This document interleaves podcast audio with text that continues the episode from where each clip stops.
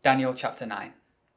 In the first year of Darius, son of Xerxes, a Mede by descent, who was made ruler over the Babylonian kingdom, in the first year of his reign, I, Daniel, understood from the Scriptures, according to the word of the Lord given to Jeremiah the prophet, that the desolation of Jerusalem would last seventy years. So I turned to the Lord God and pleaded with him in prayer and petition, in fasting, and in sackcloth and ashes. I prayed to the Lord my God and confessed, Lord, the great and awesome God, who keeps his covenant of love with those who love him and keep his commandments. We have sinned and done wrong. We have been wicked and have rebelled. We have turned away from your commands and laws. We have not listened to your servants, the prophets, who spoke in your name to our kings, our princes, and our ancestors, and to all the people of the land. Lord, you are righteous, but this day we are covered with shame, the people of Judah and the inhabitants of Jerusalem, and all Israel, both near and far in all the countries where you have scattered us because of our unfaithfulness to you. We and our kings, our princes, and our ancestors are covered with shame, Lord, because we have sinned against you. The Lord our God is merciful and forgiving, even though we have rebelled against him. We have not obeyed the Lord our God or kept the laws he gave us through his servants the prophets. All Israel has transgressed your law and turned away, refusing to obey you. Therefore, the curses and sworn judgments written in the law of Moses, the servant of God, have been poured out on us, because we have sinned against you. You have fulfilled the words spoken against us and against our rulers by bringing on us great disaster. Under the whole heaven, nothing has ever been done like what has been done to Jerusalem. Just as it is written in the law of Moses, all this disaster has come on us, yet we have not sought favour of the Lord our God by turning from our sins and giving attention to your truth. The Lord did not hesitate to bring the disaster on us, for the Lord our God is righteous in everything he does yet we have not obeyed him.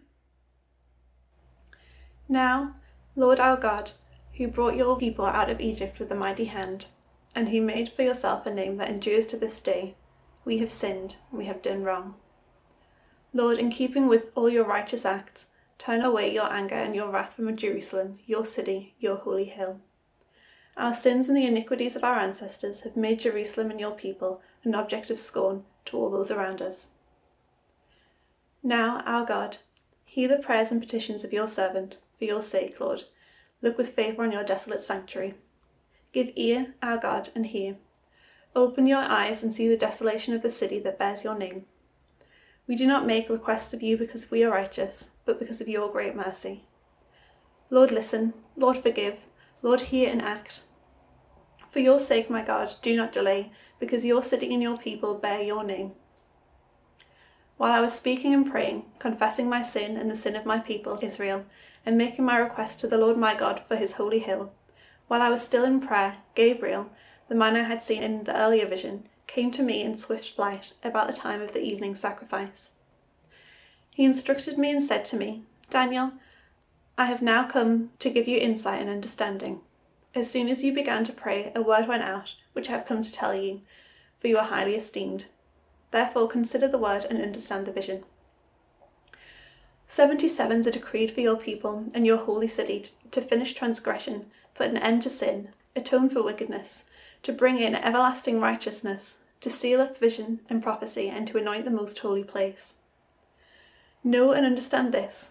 From the time the word goes out to restore and rebuild Jerusalem until the anointed one, the ruler, comes, there will be seven sevens and sixty two sevens. It will rebuild with streets and a trench, but in times of trouble.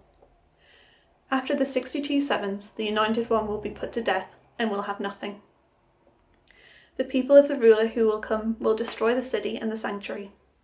The end will come like a flood, war will continue until the end, and desolations have been decreed.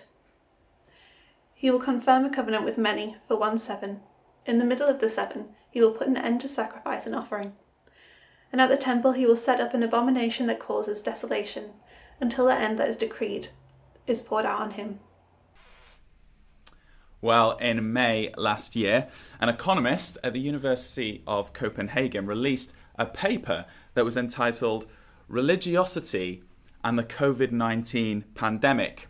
And in the paper, Jeanet Bentzen made a remarkable claim. Using data on Google searches for 95 countries, she found that the COVID crisis had increased Google searches for prayer to the highest level ever recorded. More than half of the world population, she said, had prayed to end the coronavirus.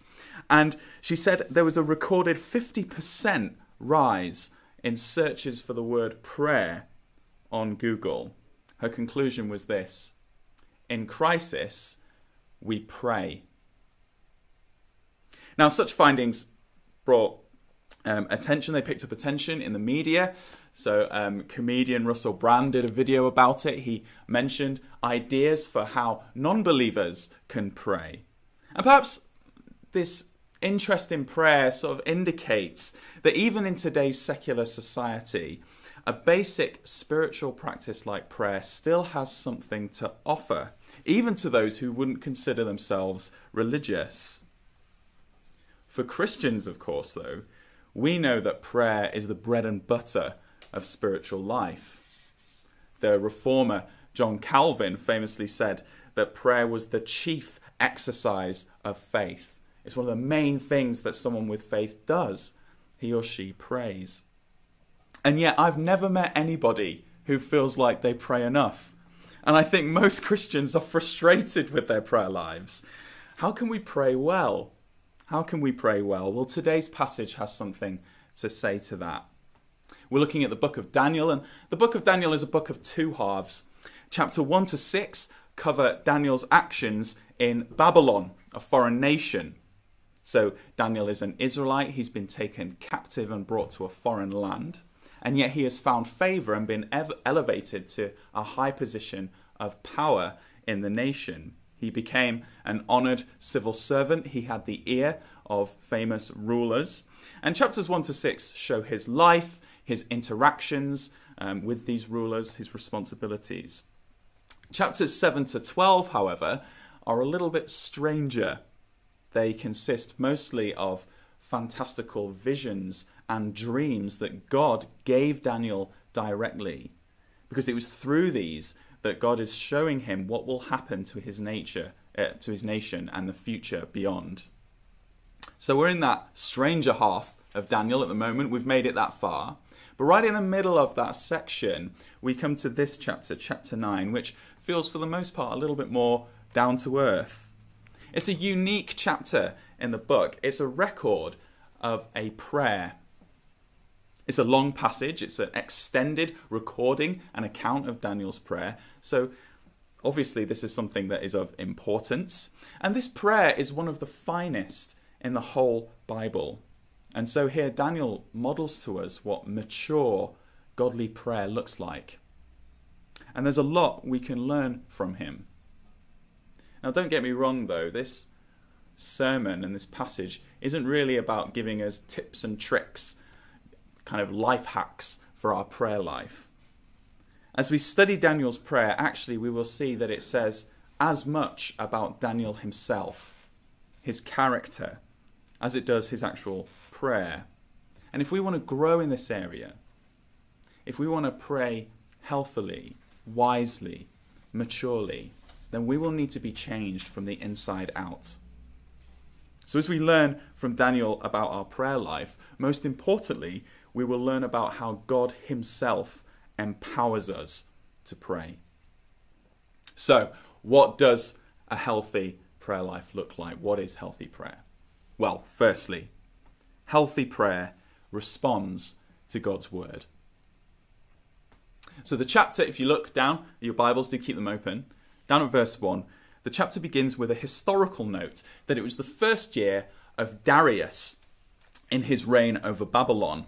Now, Darius, it's crucial to see, wasn't actually Babylonian. He was a Mede, which was a rival power. And Darius had invaded Babylon and defeated it. He had overthrown Belshazzar, who was the ruler who saw the writing on the wall that we looked at a few weeks ago. But the important point is the Babylonians have been defeated at this point.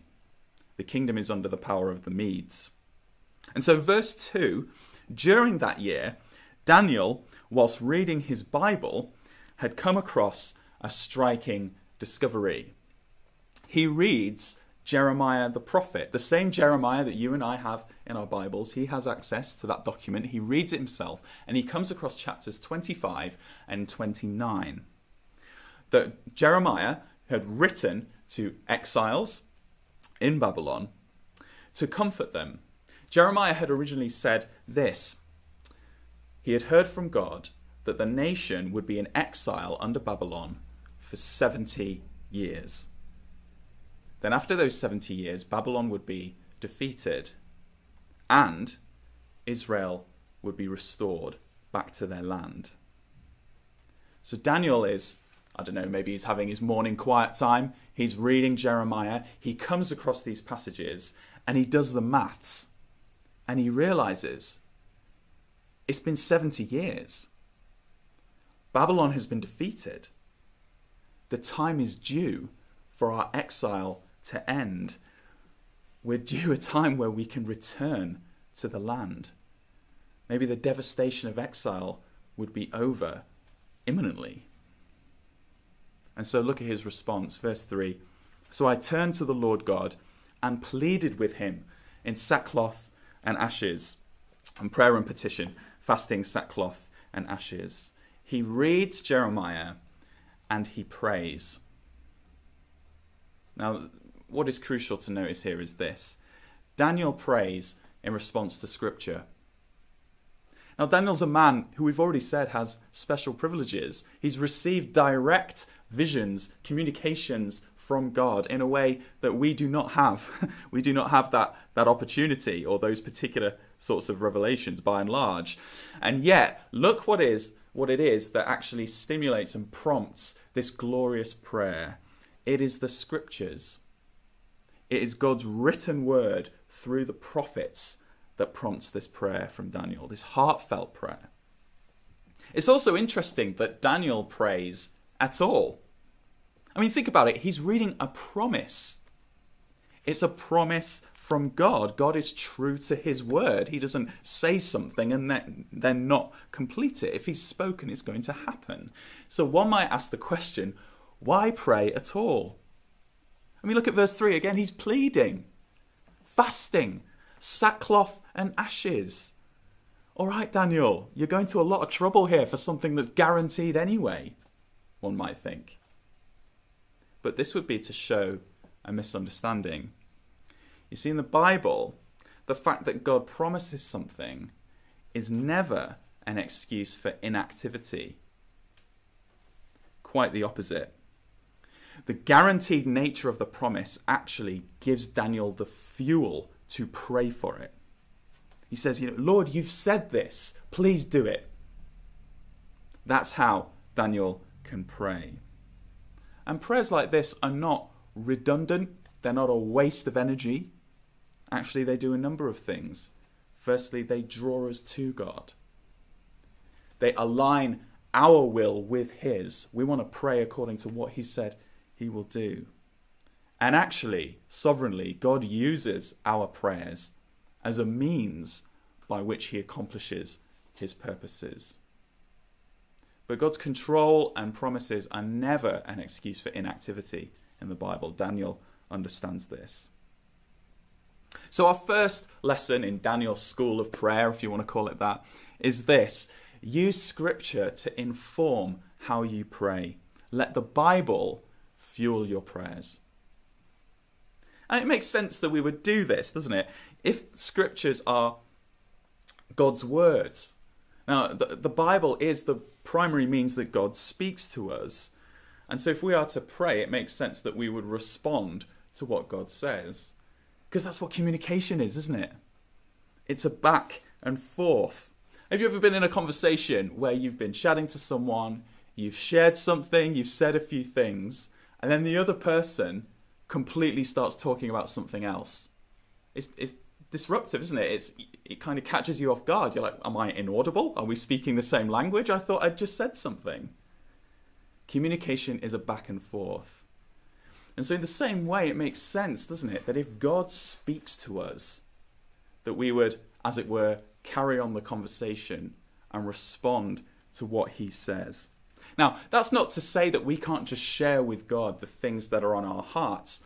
He's our Heavenly Father. He loves to hear our prayers, He wants to know what is burdening us. But if He speaks to us, isn't it right that we should respond to him.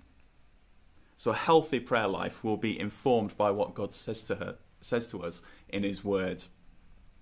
And this is actually really freeing because a lot of people um, don't always know what to pray. It comes to prayer time and they don't know what to say. But if praying can be a response to God's word, then that frees us to just pray according to what we've read.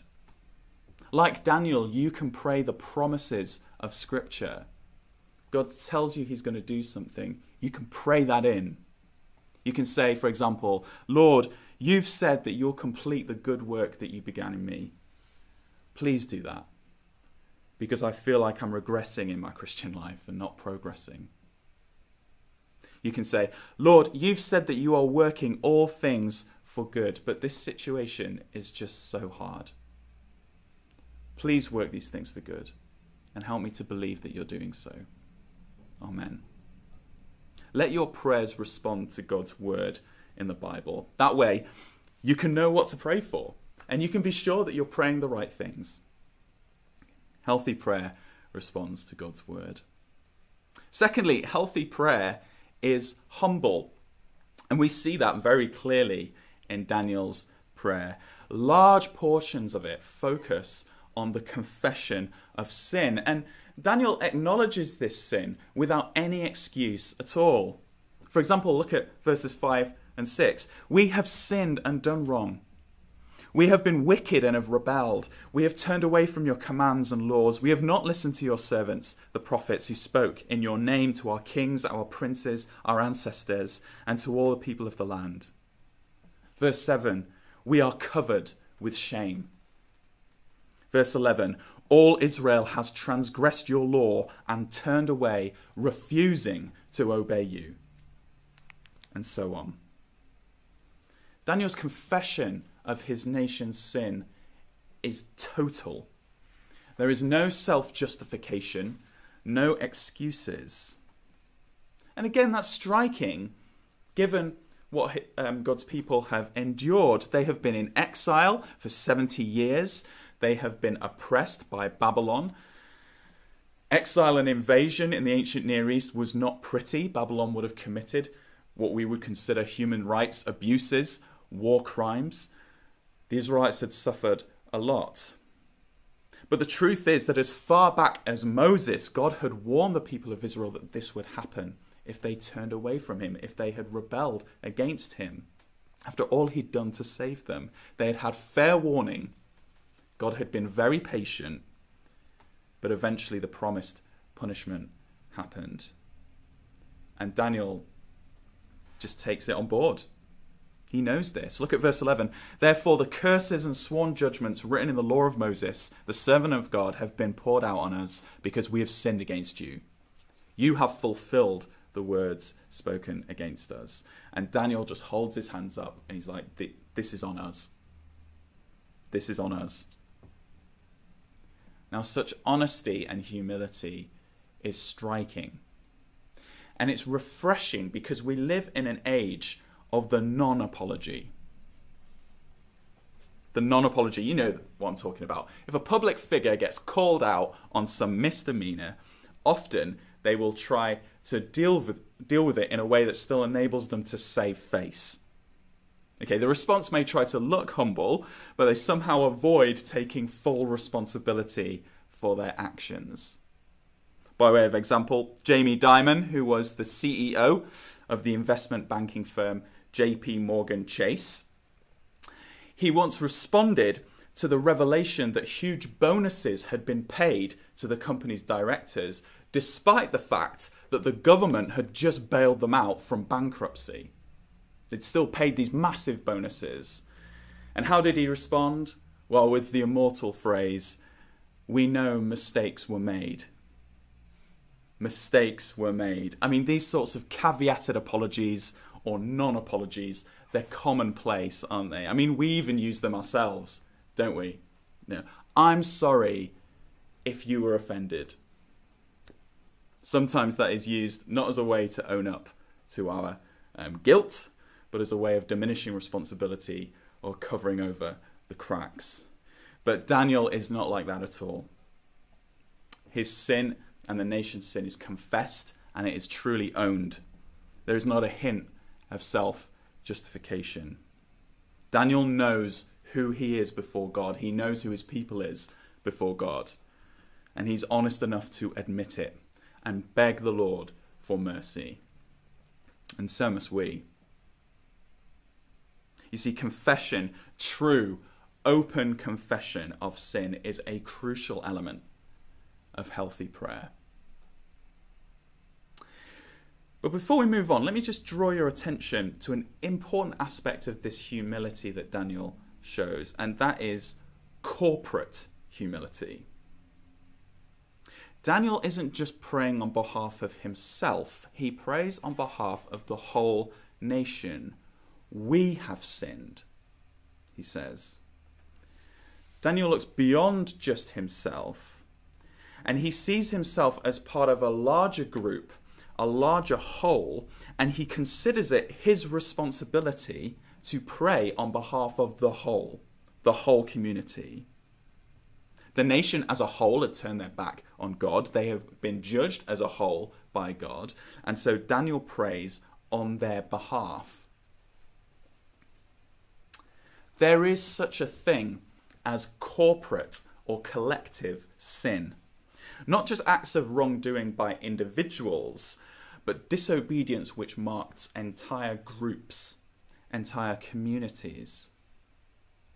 This has been driven home quite hard to me as I've reflected on particular times um, in where I've seen sin happen in, in marriages and families. There have been a few times in my life where I have seen someone, a, a Christian who I would respect, um, commit a really harmful sin, um, really hurtful behavior, something that just seemed obviously wrong, and do so repeatedly. And I've been perplexed by this because I know that that person has been married to a really godly man or a really godly woman. And I, I don't understand what's happened. I, I sort of think, well, why, why hasn't their spouse spoken up about this? Why, why haven't they challenged this? They've seemed to just let this carry on. It's, it's just confused me. But what I, ha- I, what I never realized was that in some of these cases, it's because the spouse, as well as the original person, is blind too to the issue. Neither of them can see what's going wrong. They're both blind. And this gets us to, I think, what is something important but often overlooked, and, and that sin just doesn't affect individuals. It can actually hypnotize entire groups, families, life groups, churches, even entire nations. You see, groups develop their own culture. Maybe one person models something, and then others pick up on it and over time reinforce that behavior. So if one person models greed or materialism, the accumulation of material possessions and money, then perhaps others do as well. You can see cultures of bitterness in families and groups, cultures of unforgiveness. You can see contempt or neglect for certain types of people, even in entire churches. You see, everybody in the group does it, and idols are then mutually reinforced from each other, um, with, with, within each other. And so, what Daniel shows us here is that godliness includes not just having an eye for ourselves, but for the larger whole. To identify ourselves so much with that larger whole that we take ownership, collective ownership, for the sins of the group. And where the whole has sinned, confess it on behalf of the group. If Daniel prayed for his nation, then the obvious application for us is that we should pray for the church the national church, the worldwide church, but certainly Grace Church. We will have our blind spots. There may be areas in our church where we are corporately falling short of what the Lord requires of us. Now, I've not got anything in mind. But if corporate sin is real, then we have to be ready for the fact that it's possible we are doing something wrong and perhaps maybe even be blind to it. And so I guess I'm speaking to those of you who consider Grace Church your spiritual home, that you have a level of investment in it, or you, that you've been blessed by it. Um, are you willing to take a level of collective responsibility, not just for yourself individually, but for the church? And if you become aware of something, please let the leadership know. But please pray for us. And will you do so in a way that expresses your investment in us as a, as a group? Not just saying, oh, Grace Church has sinned, but we have sinned. And it's not that if someone else has sinned, but you haven't done that particular sin, that you are guilty for it in an ultimate sense. But are you invested enough? Do you identify yourself with a group enough to pray for it, to take ownership for it? To do so is to show the heart of Daniel. We must be humble enough to realize we may have cultural sins, and if we find them, we must deal with them collectively. Healthy prayer is humble. Thirdly, healthy prayer is God centered. Now, as Daniel moves on in his prayer, what really stands out is his posture towards God. Just look at all the ways Daniel refers to God in the passage.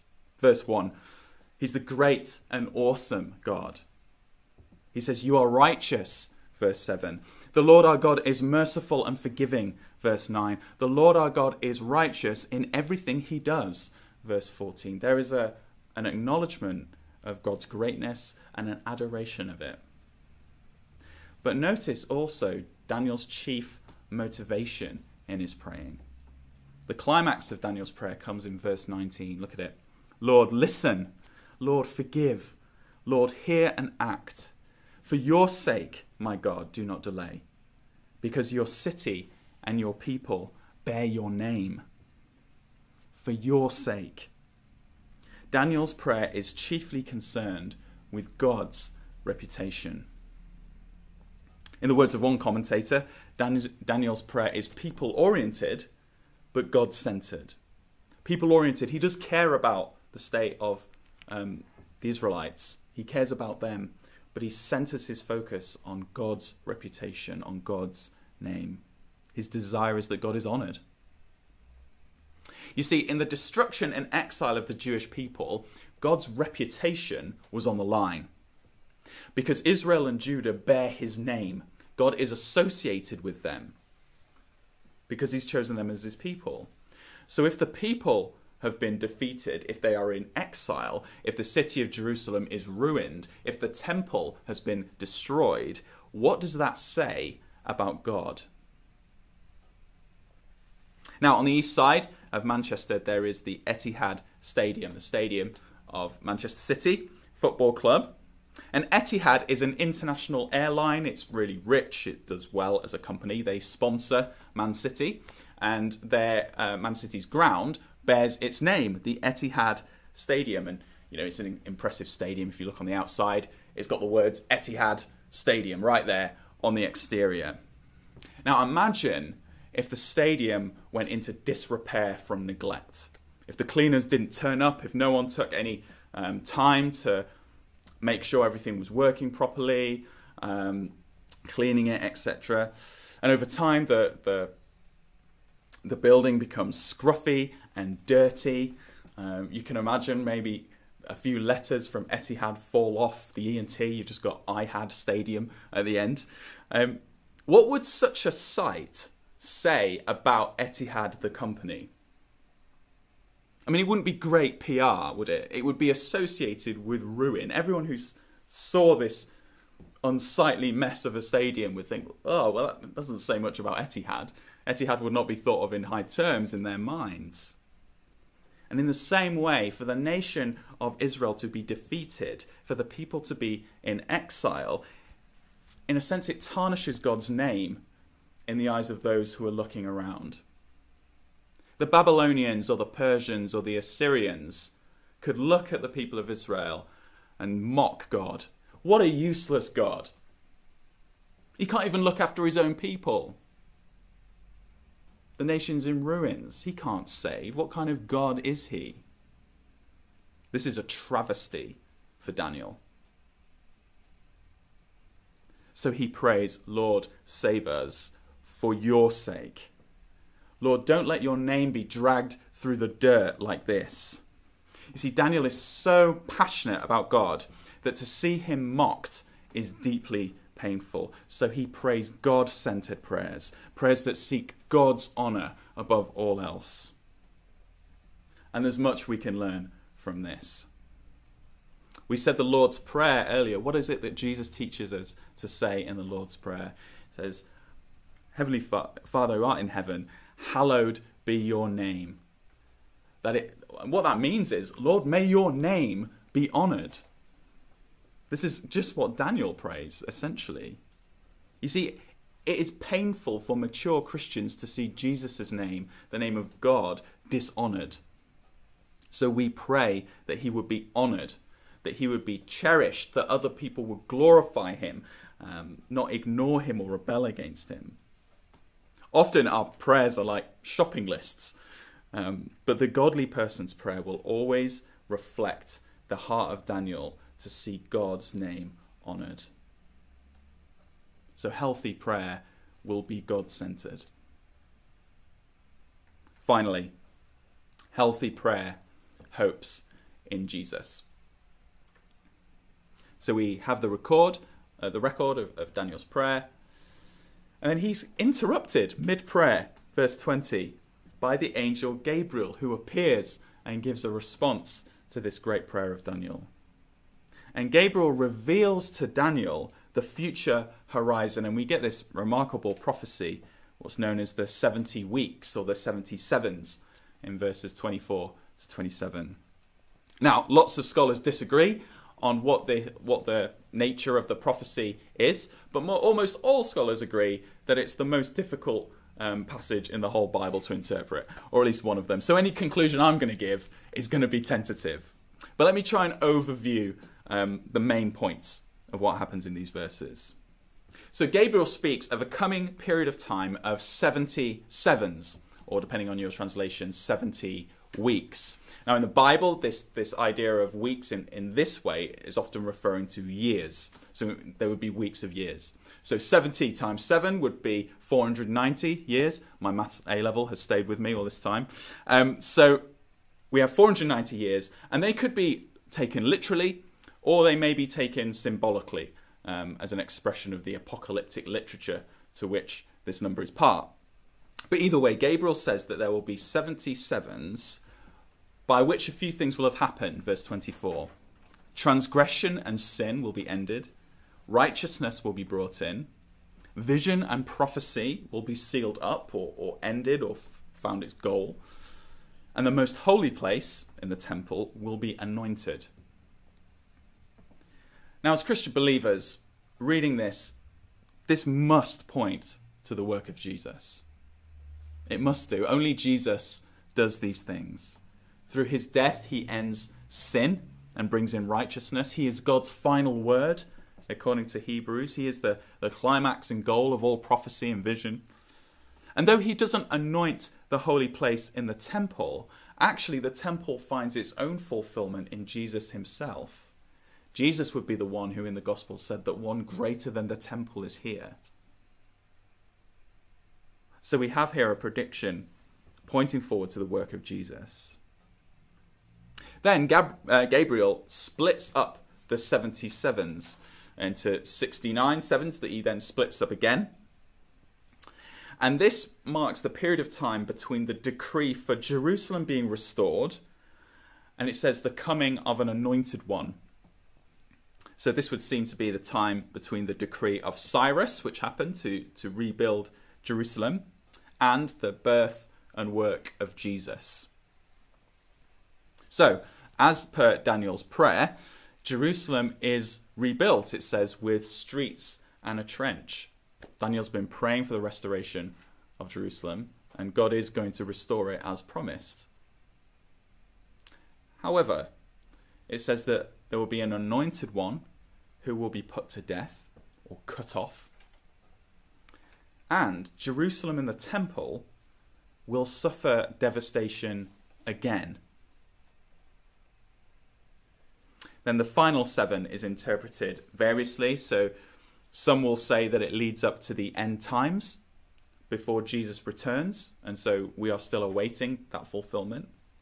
Other scholars think it leads up to the destruction of Jerusalem in AD 70, not long after Jesus' death, which was done by the Roman general Titus. But either way, the main idea for Daniel in this vision is as follows Yes, as promised by God, Jerusalem will be rebuilt. There will be an end to an exile, to the exile. However, Jerusalem and the temple will suffer destruction again. So you should not put your final hope in those things. Rather, it is the anointed one, the Messiah, who is the ultimate cause for hope. He will die, but he will bring in righteousness and an end to sin, those things that Daniel yearns for so much. Now, you can imagine this being quite a perplexing thing for Daniel to hear. He was hoping for the restoration of his nation, nation, return from exile, but God kind of points him even beyond that. Daniel's prayer would find its true hope actually not in Jerusalem, not in the nation being restored, but in the Messiah. And the same is true today. You know, I've been really struck by the way the media presented the announcement of the COVID vaccine when that was being developed and, and seen as successful. Newspaper headlines all over the nation uh, celebrated the great news. Uh, one newspaper, the Daily Record, had a headline as this Light at the end of the tunnel. The Daily Telegraph said, A great day for humanity. Another paper just simply said this hope at last. And you could sense, couldn't you, the collective sigh of relief we all had at the news of the coming vaccine. And after a hard lockdown season, we have seen rightly, I think, this vaccine as a, a gift from God.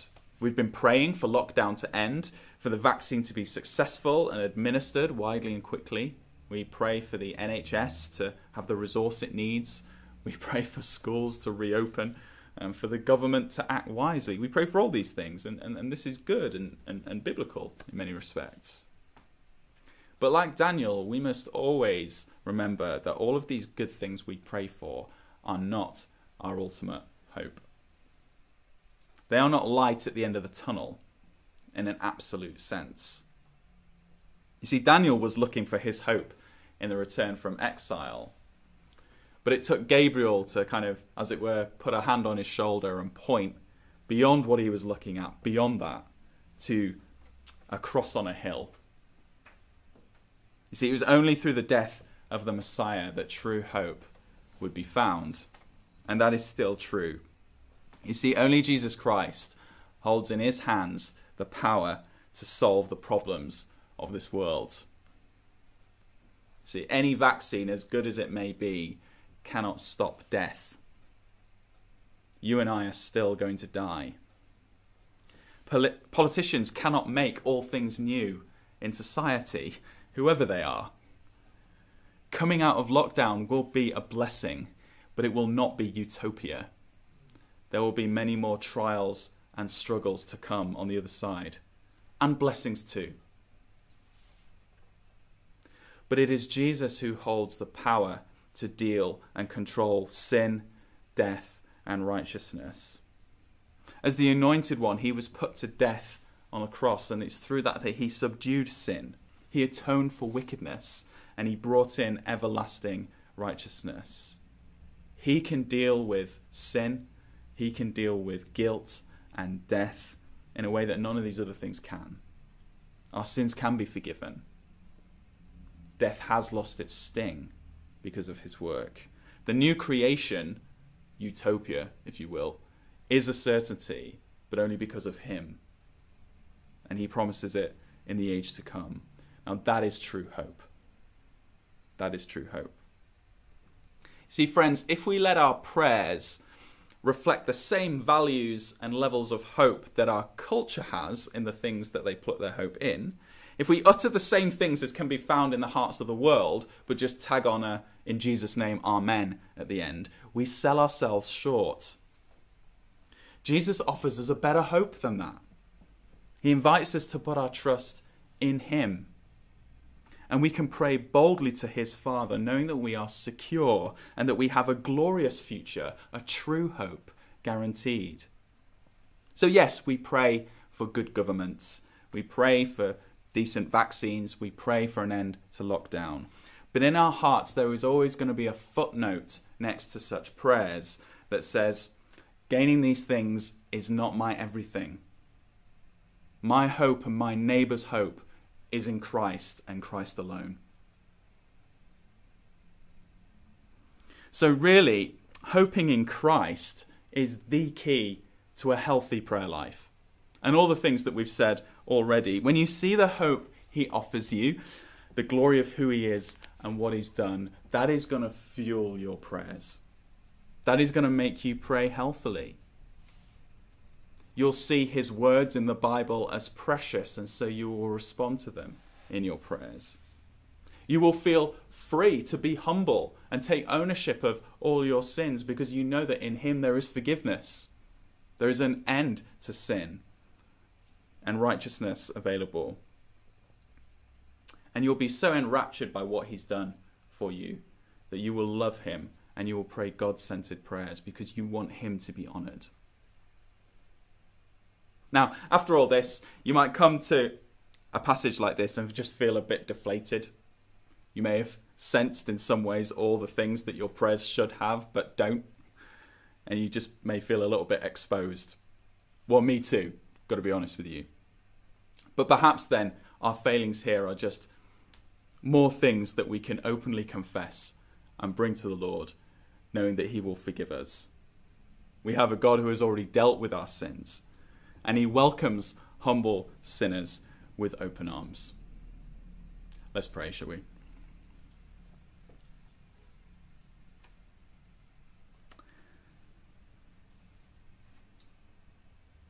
Lord God, we want to be people who pray according to your will. We want to be people who pray healthy prayers, not selfish ones, but we want to be like Daniel. Lord, we want to show humility. We want to show a concern for your honor. We want to pray in response to your word. And we don't want to put our hopes in things that everyone else put their put their hopes in when we know that we have something better and Jesus offers us something better. So Lord, please change us. Please forgive us, Father, for where we have sinned against you, individually and corporately as a church. Please show us where we've fallen short. And Lord, help us to see Jesus afresh in all his glory as a true fuel for our prayers. May our prayer lives, Lord, improve. May they reflect more and more um, your character, your will, your goals and priorities.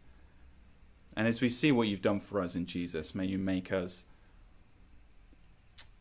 just more affectionate towards you. Draw us closer to you, Lord. May we experience your love more and more and be changed by it. In Jesus' name, amen.